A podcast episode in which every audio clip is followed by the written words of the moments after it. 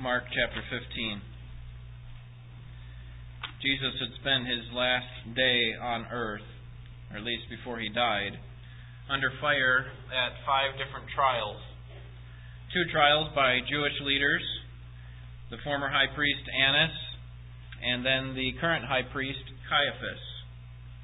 And they charged him with blasphemy, that he claimed to be the very Son of God. So they sent him on because they were not able to perform an execution themselves. They sent him on to the Roman rulers. And the Roman leaders had three trials. One was with Pilate. The first one was with Pilate. Pilate then sent him on to Herod because he didn't want to make a determination about his fate. So he sent, him, sent him on to Herod. Herod was happy for Jesus to come because he wanted to see Jesus perform some signs in front of him. But Jesus said not a word. So Herod sent him back to Pilate for a third trial. And it is there that we studied last week.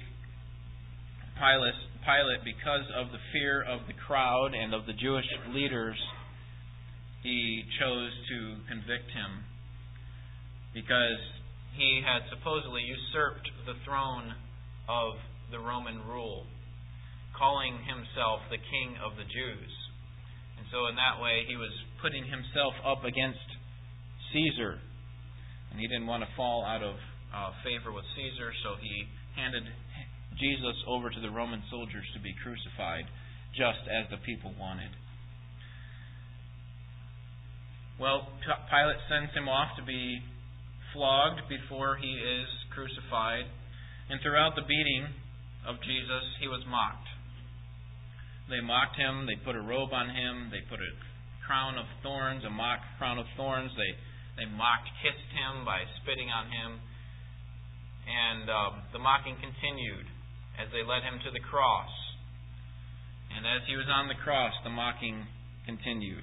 The thieves on the cross themselves even mocked him. People from the crowd were saying, If you are the Christ, then come down, save yourself.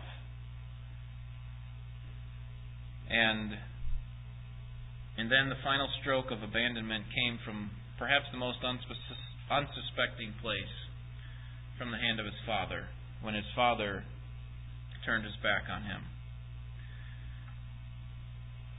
Jesus bore uh, the Father's wrath on our behalf. He took upon himself judgment so that you and I would not have to. And this judgment that comes upon Jesus that was not deserved by any means by him is seen most clearly in this passage that we will look at this morning. We'll read again verses 33 through 41. And we'll see this darkness that falls upon the land. Verse 33 of chapter 15.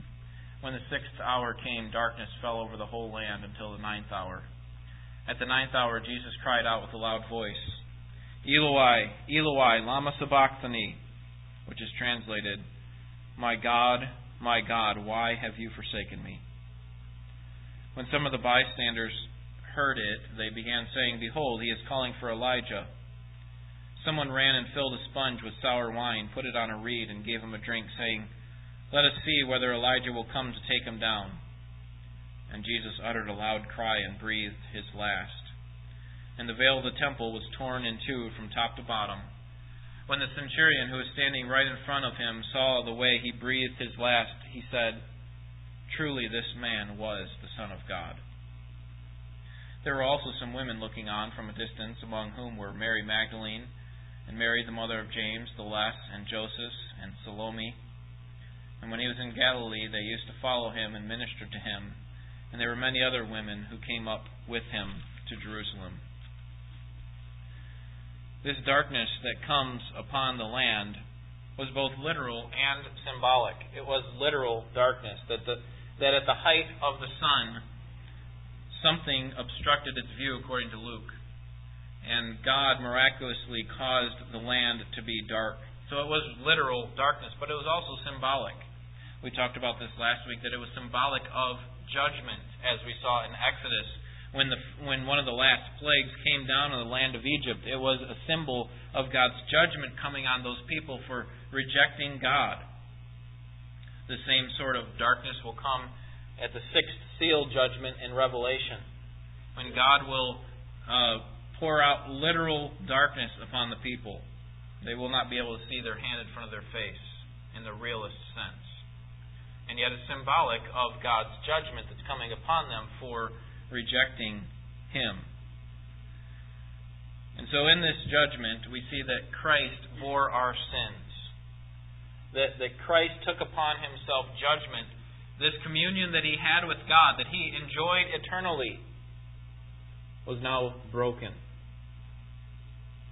when he temporarily was severed from that relationship as he died the sinner's death that we all deserve. And so on the cross, Jesus both bore our guilt and our sin, and he also bore our punishment. God's wrath was coming upon him. It wasn't, as I said last week, that, the, that there was a nice little shiny light coming down just on Jesus. The rest of the land was dark. It, it wasn't a sense that that the judgment was coming upon them for rejecting Jesus, but it was also coming upon Jesus because he was made sin for us. And this was an unspeakable sacrifice because Jesus had enjoyed this perfect union with God, this perfect fellowship with God eternally. Turn back to chapter 1, and we'll see what pleasure God has in his Son, Jesus Christ. Chapter 1, verse 11. Let's begin in verse 9. We'll see the context here. In those days, Jesus came from Nazareth in Galilee and was baptized by John in the Jordan. Immediately coming up out of the water, he saw the heavens opening and the Spirit like a dove descending upon him. And a voice came out of the heavens You are my beloved Son, in whom I am well pleased. There's nothing greater that God can say about his Son. You are my beloved Son, in whom I am well pleased. There is no wrong in you, there is no evil in you. You are perfect representation of me. Look over to chapter 9, verse 7. God says it again.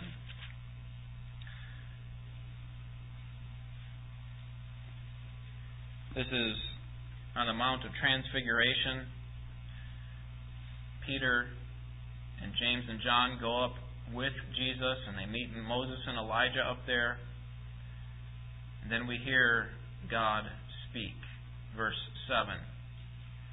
Then a cloud formed, overshadowing them, and a voice came out of the cloud This is my beloved Son, listen to him. God refers to his Son again as beloved. Now turn over to chapter 15 because now what we see is not that God calls his son beloved. Instead, he pours out upon his son a curse. Look at chapter 15, verse 34. At the ninth hour, Jesus cried out with a loud voice, Eloi, Eloi, lama sabachthani, which is translated, My God, my God, why have you forsaken me? What we see in this verse is that God has forsaken him in the sense that he poured upon him the judgment that we deserved. Throughout Jesus' life, God had come down at specific times and says, This is my beloved Son in whom I am well pleased. This is my beloved Son. Listen to him. Here he says, This is my cursed Son, whom I am pouring out upon him my judgment. Not because of anything that he had done, but because of our sin. God does love His Son. We'll talk about that as we advance through this study today. But we see that God loves His Son um, and that that His love was proven in the resurrection. When God raised Him from the dead, He proved that that curse was was satisfied. That that curse that He poured out upon His Son was satisfied for the sins of the world and that the, the sacrifice that Jesus made was sufficient for all people who would turn to Him. And why did Christ have to die? Why did He have to die? Well, we know from the study of the Old Testament that God's infinite wrath had to be poured out upon sin. God hates sin. God is a holy God, as we sang the first, very first song this morning. God is a holy God, and He cannot look on sin. He hates sin. So there has to be some way in which his wrath is satisfied. And we know from Hebrews that without the shedding of blood, there is no remission of sins. So blood had to be shed, and it had to be shed according to the Old Testament by a spotless lamb, a perfect, without blemish lamb. Had no spot or wrinkle, no broken bones. And only the God man could do this. You see, you and I could not die for our own sins. You and I could not die for someone else's sins because we are corrupt. We are not perfect. God demanded a perfect sacrifice, and so only a perfect being could be sacrificed. We see if Jesus remained in, in the spiritual state for for all of his life, in other words, if he never became human, he would not be able to die because spirits do not die. God is spirit. And so Jesus had to become man in order for him to die. If there is going to be any salvation from sin, Christ would have to die because only a true human could suffer and die, and only a truly divine person could give that suffering infinite value. See, Jesus Christ, because he is infinite, can can pay for the infinite payment that we have uh, placed on our account because of our sin. We are finite. We cannot pay for this infinite debt that is against us. So, as much as we did, even if we could do righteous deeds one right after another, it would not pay for our sins. We need an infinite payment, and only an infinite God in the form of man could make that payment. So, we see a little bit more about the meaning of Christ's death. Now let's look at the love of Christ's death in verses 38 through 41. The love of Christ's death.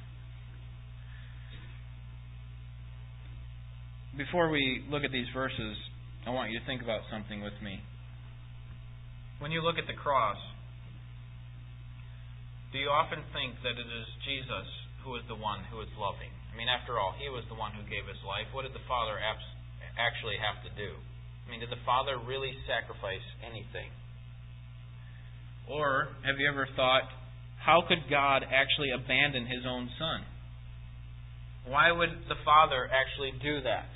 Well, we'll look at a passage later in Romans chapter 8, verse 32 that says that God did not spare up his own Son, but delivered him up for us all. It's actually the greatest act of love that God could show to us in sacrificing his own Son. See, God did not spare his own son. And the reason that it pleased the Father to crush him, Isaiah 53:10, was so that you could have life. He actually did it for you. And so while it doesn't look like a very loving act for God to to lay out his son and sacrifice him, it was actually the pinnacle of God's love for you. Notice the result of Christ's death in verse 38. And the veil of the temple was torn in two from top to bottom. See, at the cross, God both judged and loved his son at the same time. It's like a father disciplining his child.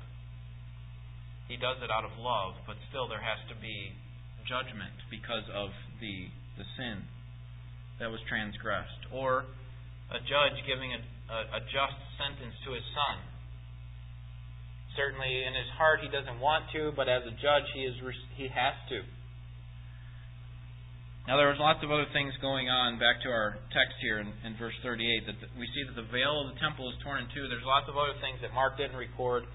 I'll read for you what Matthew records in Matthew chapter 27, verse 51. He says, "And the earth shook." Okay, after Jesus breathed his last.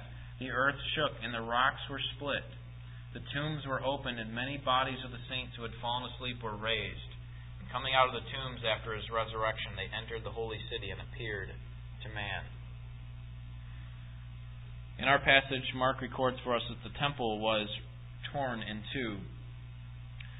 And so I want that to be our focus for the next couple minutes. We need to understand what the purpose of the temple curtain was. This this veil of the temple um, was an elaborately woven fabric of, of 72 twisted plates of 24 threads each, and it was 60 feet high and 30 feet wide.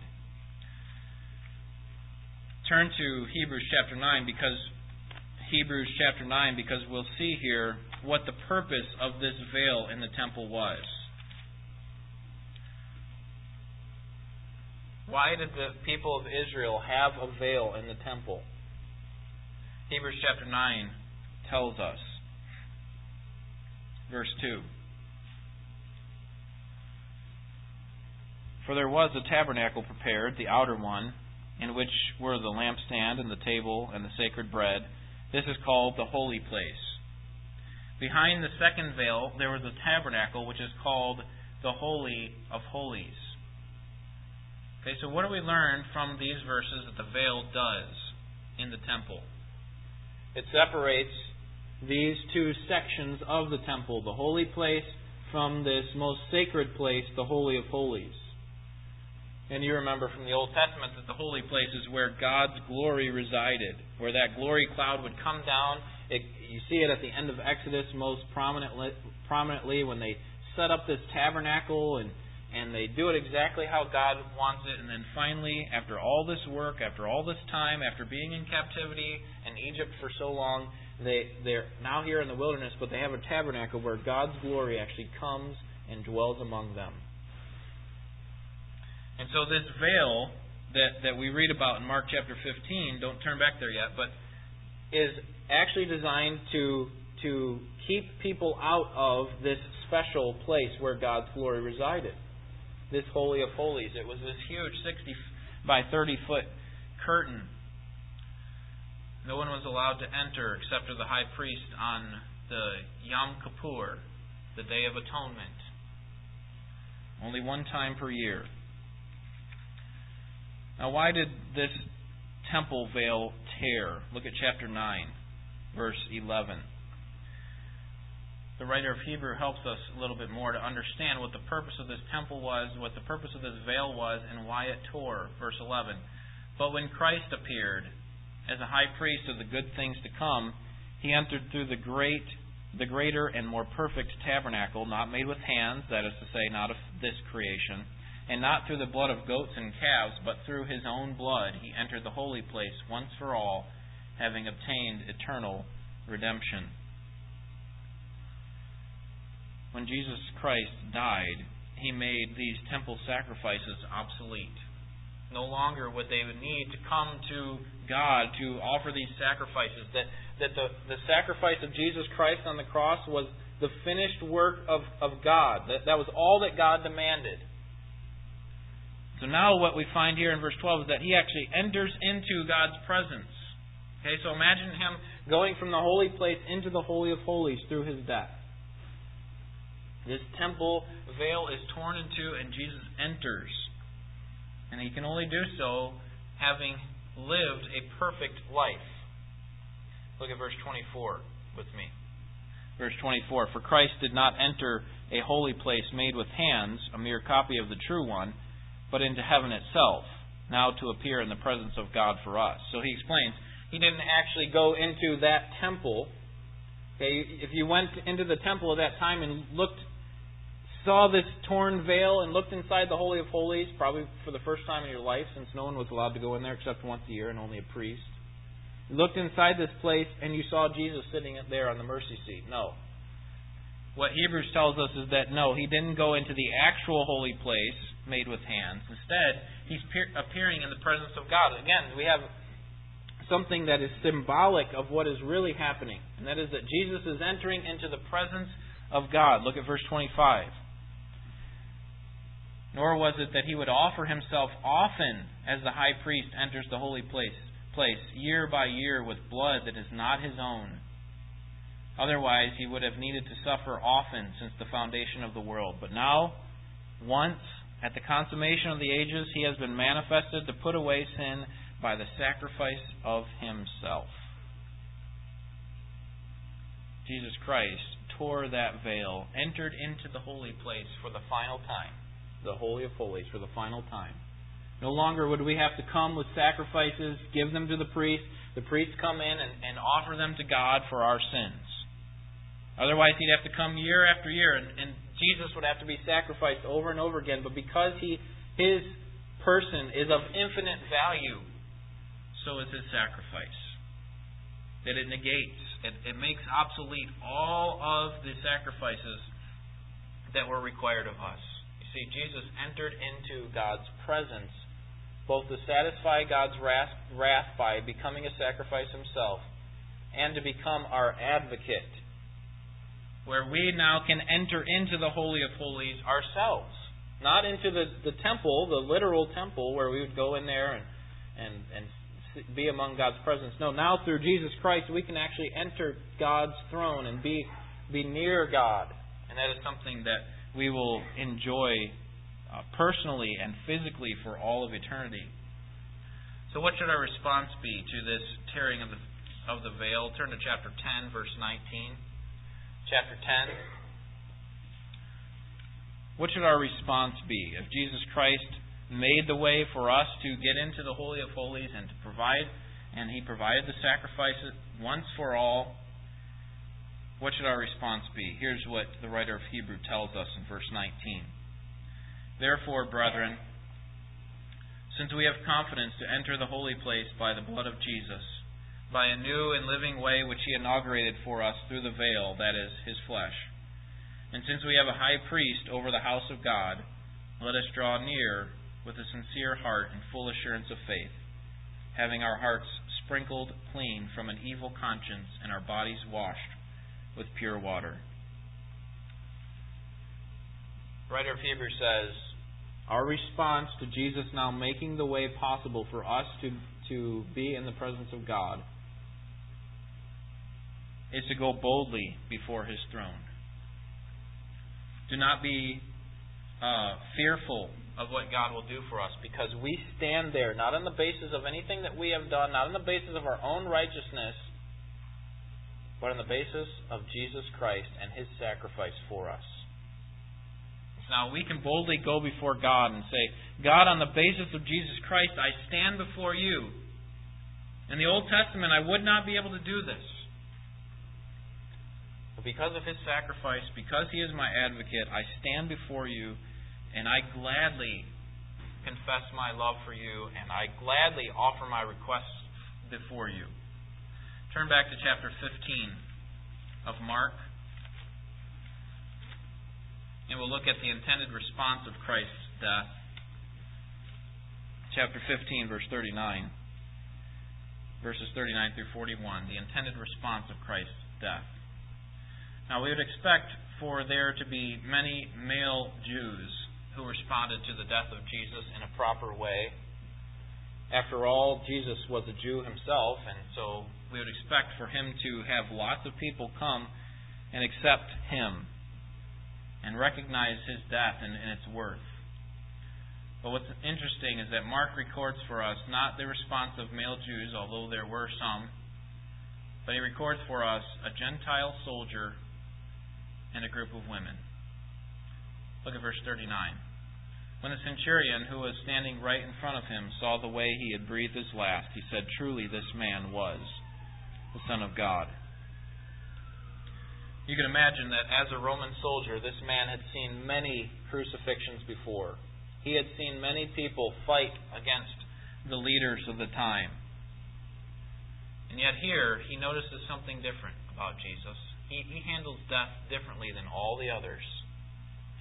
And it says that when he saw that he had breathed his last, he said, This man surely was the Son of God. Now we know from other Gospels that he also recognized all the things that were going on at the same time, right? The, the, the earthquake, the darkness that had been there for three hours. And when he reflected on that, along with, I think, his knowledge of uh, Jesus Christ up to that point, then he said with fear before God that this man was the Son of God. Now, the centurion probably did not have a complete understanding of who Jesus was and what the cross meant, but neither did the disciples, remember? They don't understand why Jesus is dying at this point.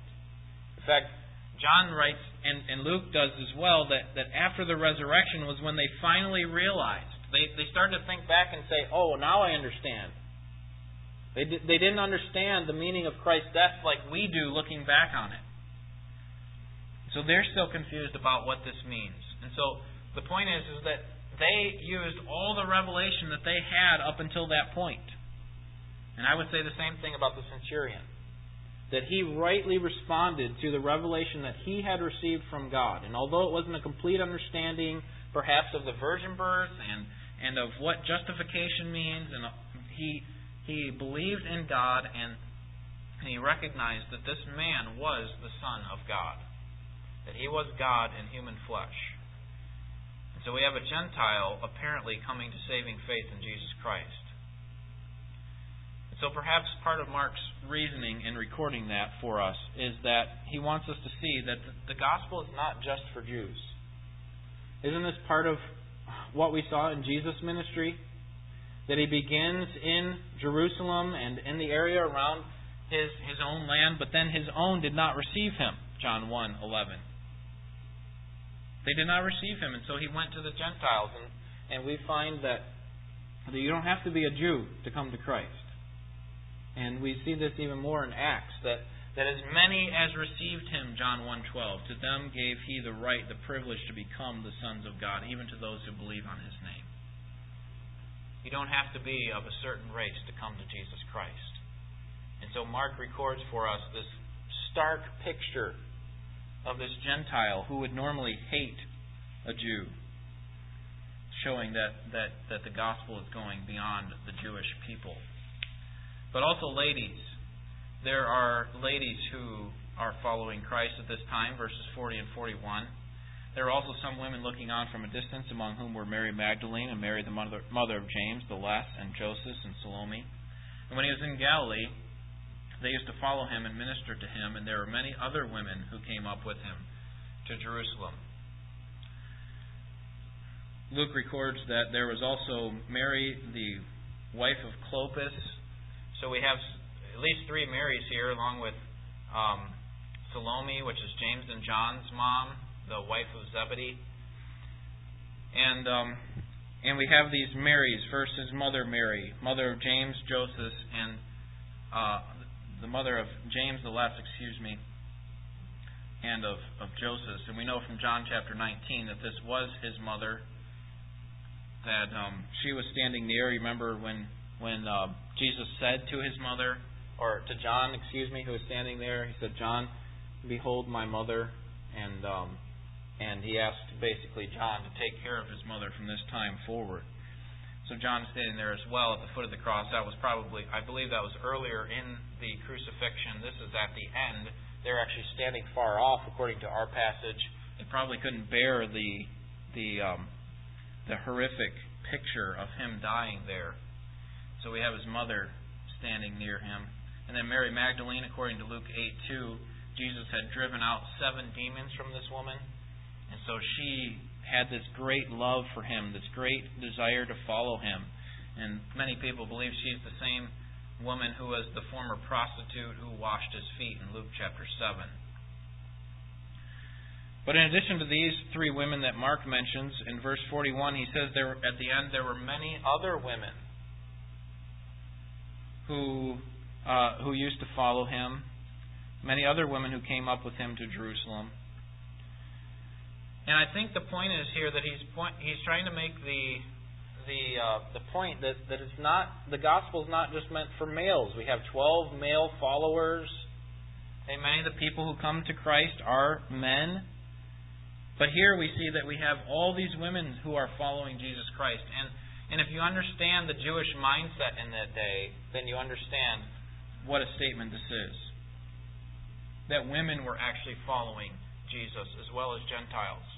The typical Jewish prayer during that time sounded something like this. I think this was actually something they prayed every day.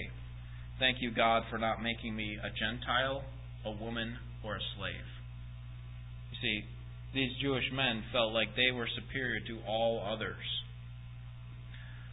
And for Mark to record that there were women standing at the cross, and we find also, we'll see at the resurrection, that the two women are the ones who come and, and come to care for his body after he has been buried. And what we should learn from this is that the, the scope of God's love does not stop with a specific people group or a certain gender. The scope of God's love spreads to all people, both Jew and Gentile, male and female, slave and free, for Christ is all in all. Doesn't matter what station in life you are, Christ has offered salvation to you as well. Now let's go back to this point that I brought up earlier, and that is God's love for us. How could God show his love to his Son on the cross, and how could he show his love to us? Turn to Romans chapter 8. Romans chapter 8.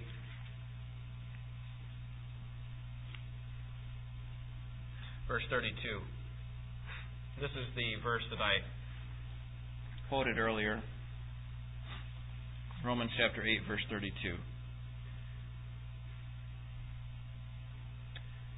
He who did not spare his own son, but delivered him over for us all, how will he not also with him freely give us all things? Have you ever questioned God's love for you? Have you ever been in a place in your life where you're looking at the things that are going on right now and have asked the question, Where is God? Where is God's love for me? If you've ever questioned that, I think we all have as believers. We've, we felt like we were all alone and that God didn't care for us. I would encourage you to memorize this verse. Notice what it says He who did not spare his own son, but delivered him over for us all, how will he not also with him freely give us all things? You question what God has given to you, what kind of plot in life, or what kind of lot in life you have you need to look no farther than the cross. If God gave to you, here's the argument that's being laid out for us in chapter 8, verse 32. If God gave to you his most prized possession, the, the best thing that he could possibly offer, his own son, and did he? Yes, he did. If he did, then why would he not be willing to give you out all these other things? Now you say, but but it's not working that way. Okay? There, there is no good in my life right now. My health has failed. My finances are in disarray. My job is a wreck. My family life is turmoil. There is no good in life. How can there be any hope? The only response I can give to you is this God never promised you a good job. God never promised you a perfect family life or a big bank account or perfect health. But God did promise you something much greater than that. He promised you salvation through His Son, Jesus Christ. And there is nothing greater that we can receive in this life. You see, sometimes we take on an entitlement mentality that, well, I'm saved. Yeah, I understand that. That's great. But I need more. Okay, how, how can I possibly be happy in God if I don't have the things that I want or need? God says, You question my love for you. You question when that person in your family is taken from you. You question when that health uh, diagnosis comes down upon you. Look back to the cross and see how I poured out my love for you on my son. I cursed my son for you. You see, I cursed him so that you would never have to be cursed. Do you understand what I did there? I, I broke fellowship with Him so you would never have broken fellowship with me. So that you can now enter into my holy place and have presence and have joy with me forevermore. As Christians, we feel the hurt sometimes in life and we don't understand what God is doing. But you see, when you feel that God does not love you, when you when that thought creeps into our head, and it does at times, then our hope is in those things. We need those things taken care of, but God never promised you those things. Look at chapter 8, verse 28. Here's a verse we often quote to ourselves in times of, of distress, in times of confusion.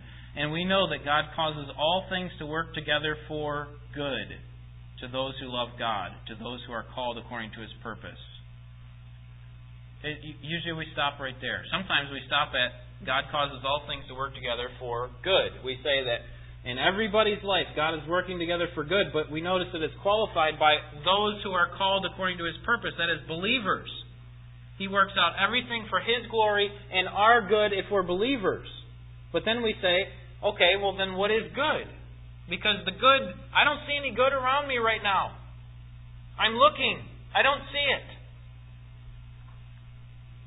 Notice what this good looks like in verse 29. For those whom he foreknew, he also predestined to become conformed to the image of his Son, so that he would be the firstborn among many brethren. And these whom he predestined, he also called, and those whom he called, he also justified, and those whom he glor- justified, he also glorified. Verse 29 says that he predestined them to do what? What kind of good is God accomplishing in your life? What is this greatest good that he could possibly do for you? Yes, it is salvation, but it is after salvation, it is conforming you into the image of Jesus Christ.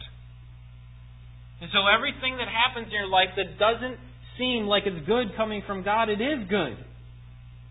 It is God changing you more and more into the image of Christ. It's not punishment. The punishment was already taken care of on the cross, right? He punished Christ so that he wouldn't have to punish you and me. No, what God is doing for us is He's pouring about upon us His love. And there's nothing greater than he, that He can do for you than to conform you to the image of Jesus Christ. So, whatever type of circumstance you're in, I can give you hope that God is doing it for your good if you are called according to His purpose. If you love God, He is doing it for your good. If you ever question the love of God, simply look back to what He did for you at the cross. He could not display His love in any greater way. In fact, in Romans chapter 8, verses 38 and 39, he says, Paul says, that nothing can separate me from the love of God. Nothing. You know why? Because of the very last five words in the verse. Verse says, In Christ Jesus our Lord. The reason that Paul cannot be separated, the reason that you and I cannot be separated from the love of God is because, or is only because, we are in Jesus Christ. So you should not question God's love for you. Now, what's amazing is that in the Old Testament, you see God's wrath talked about over and over again and God's love. And sometimes they're in verses that are back to back, and you can't understand as an Old Testament believer, how could they possibly understand both God's love or God's wrath and God's love? They don't seem to mix. You can either have one or the other, God's wrath or God's love. And so it's like there's two tracks running side by side throughout all of human history until they meet at one place at the cross, where we see both God's wrath poured out upon His Son and His love as well. And now on this side of the cross, we can look back at God's wrath and God's love, and we can say, Now I see. God's wrath was satisfied in the greatest way that He could display His love for both us and His Son was to give judgment to Him in our place. See, every person is born, every person who is born is destined for God's wrath. We are born as enemies of God. We hate Him. Ephesians 2 tells us that we are spiritually dead. We are cut off from God. In order to stand rightly before God, He requires a perfect sacrifice and perfect obedience. But but you see, Jesus or God did not just leave us without any hope. He gave us Jesus Christ, who satisfied both that requirement for a perfect sacrifice and the requirement for a perfectly obedient life. So now, if you are a believer, the veil between you and God has been torn in two. And you can walk through on the basis of your standing in Jesus Christ. No longer do you have to try to work your way up to God's favor. You don't have to do enough things in order for God to be happy with you. He's happy with you because you are in Christ. Now, certainly we can grieve the Holy Spirit, and we, we can, like we can to our parents. We can grieve our parents. That doesn't make us any less one of their children, right? because the veil has been torn, we can come boldly to the throne of grace on the basis of Jesus Christ. Doesn't matter if you're Jew or Gentile, man or woman, slave or free, Christ provides for us access to God. And while God demands perfection, we cannot meet that perfect standard. In its place, God requires or accepts faith in Jesus Christ, who was perfect.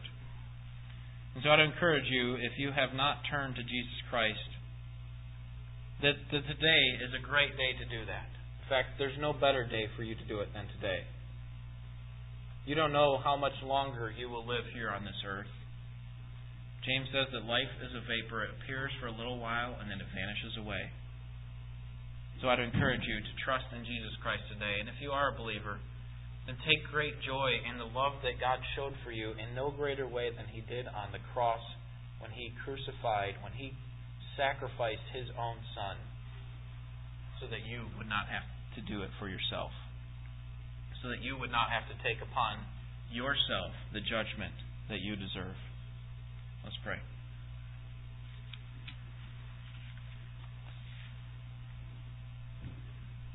Our Father, we are humbled as we look into your word this morning. We are humbled because we do feel entitled at times to more from you. We feel as if you aren't showing your love to us enough, and that we should uh, have a better life. We look at some of the wicked people in this world and we think, if they're that wicked and they have that good of a life, then why don't I have a better life than they? But we understand from your word this morning that that is very nearsighted on our part and that it shows to us, reveals our own heart and how, how little we understand the cross. What a great sacrifice our Savior made. He did he laid down His life for us and took upon Himself your wrath. And when we think of that, for all those here who have trusted in Him, we are amazed and humbled. It wasn't because He saw potential in us or because we did anything righteously, but it was simply because of your mercy. So we pray that you help us to live in light of the cross and that we would never grow tired of learning about it and reflecting on it. And we pray that even in the time to follow, as we remember his death through the observance of the Lord's Supper, that we would reflect on his mercy, Jesus' mercy for us. And if there is anyone here who does not know Jesus Christ as their Savior, that, that they would have their eyes opened by the power of your Spirit, that their lives would be changed. We pray for us as believers that you would be changing us and conforming us into the image of Jesus Christ, and that we would not see anything that comes from your hand, that is, anything in life, as evil coming from your hand or something bad, but actually something good for our own conformity May we take pleasure in knowing that you are in control and you are lovingly lead us, leading us to the best place that we can be. Give us the grace to respond to your word today. In Jesus' name, amen.